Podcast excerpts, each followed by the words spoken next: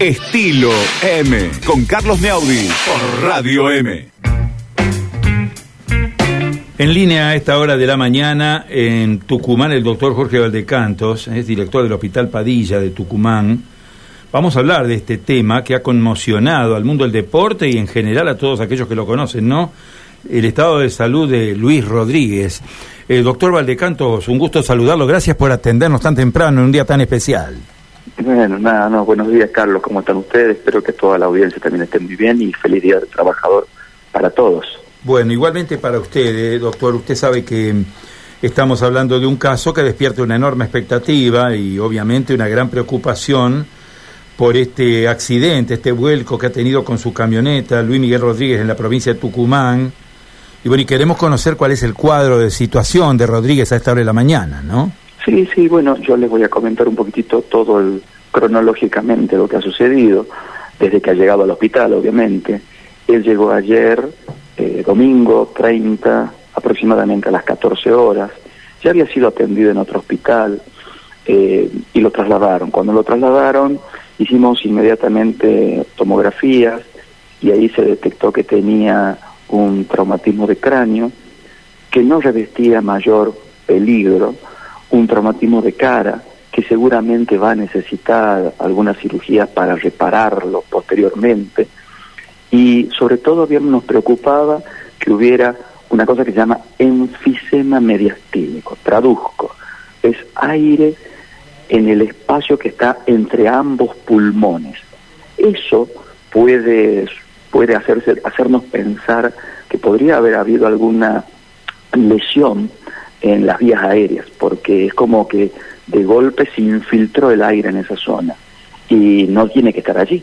Entonces eh, hicimos consultas inmediatamente con la gente de cirugía de tórax y con los neumonólogos, además de los terapistas obviamente, y decidimos que en algún momento, si él seguía, en este momento no valía la pena hacer intervenciones, porque no íbamos a encontrar la lesión, él estaba estable y muy probablemente siendo de la vía aérea, a veces eso, esos pequeños orificios que son por la fuerza del golpe pueden cerrarse.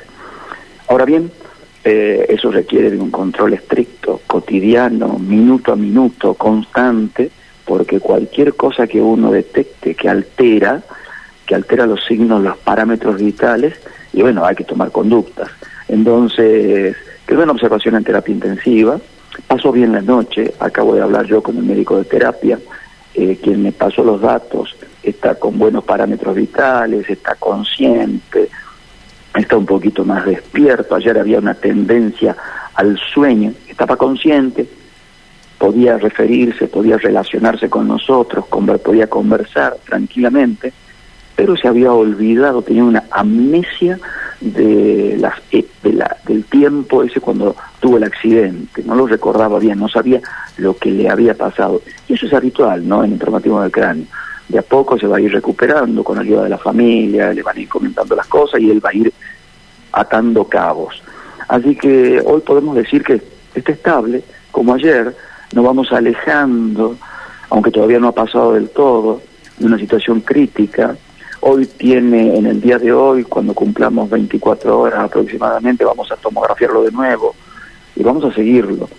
Eh, así que bueno, esas son las expectativas para el día de hoy, pero le puedo decir a la audiencia que esté tranquila, que lo estamos controlando y que de, no, de ayer que ingresó hasta ahora no hay parámetros de gravedad.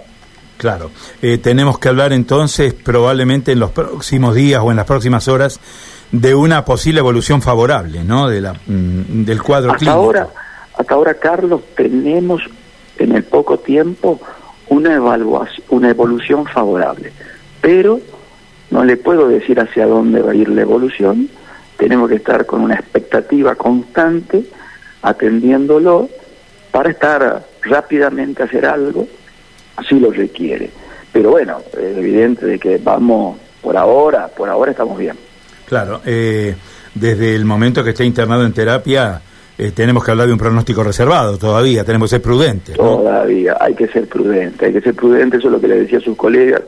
Yo entiendo cómo lo quieren al público, me sorprendió porque es toda la Argentina, este, y la verdad es que nada, tranquilo, como cualquier hermano, amigo que queremos, hay que darle tranquilidad eh, a, él, a la familia, eh, se siente muy querido, ¿no? Le hemos transmitido todo esto, a la familia también, estoy hablando porque la familia me ha permitido, me ha autorizado a hablar con todos ustedes, había, es un hombre público, muy querido, así que le estoy contando lo que le contamos a la familia. Claro. Eh, ¿Las principales heridas dónde se localizan? ¿En la cabeza? En la cara. En la cara. Claro. Esto es lo que amerita lo que usted explicaba, lo de la cirugía plástica, ¿no? Seguramente. Una, se llama una cirugía de reconstrucción maxilofacial. Bien. Bueno, vamos a ser prudentes, vamos a tener este, la paciencia que demandan estos casos. Eh, es una recuperación que por lo general suele ser lenta, ¿no? Cuando hay traumatismos craneales o cuando hay golpes de importancia en esa zona tan sensible, así que vamos a vamos a estar haciendo un seguimiento de todos los partes que emite el hospital. Eh, doctor, nosotros, eh, ¿ustedes van a emitir partes diarios, doctor? Y vamos a tratar de ordenarnos, porque entre ayer, que me tomó de sorpresa todo esto, y hoy está como desorganizado.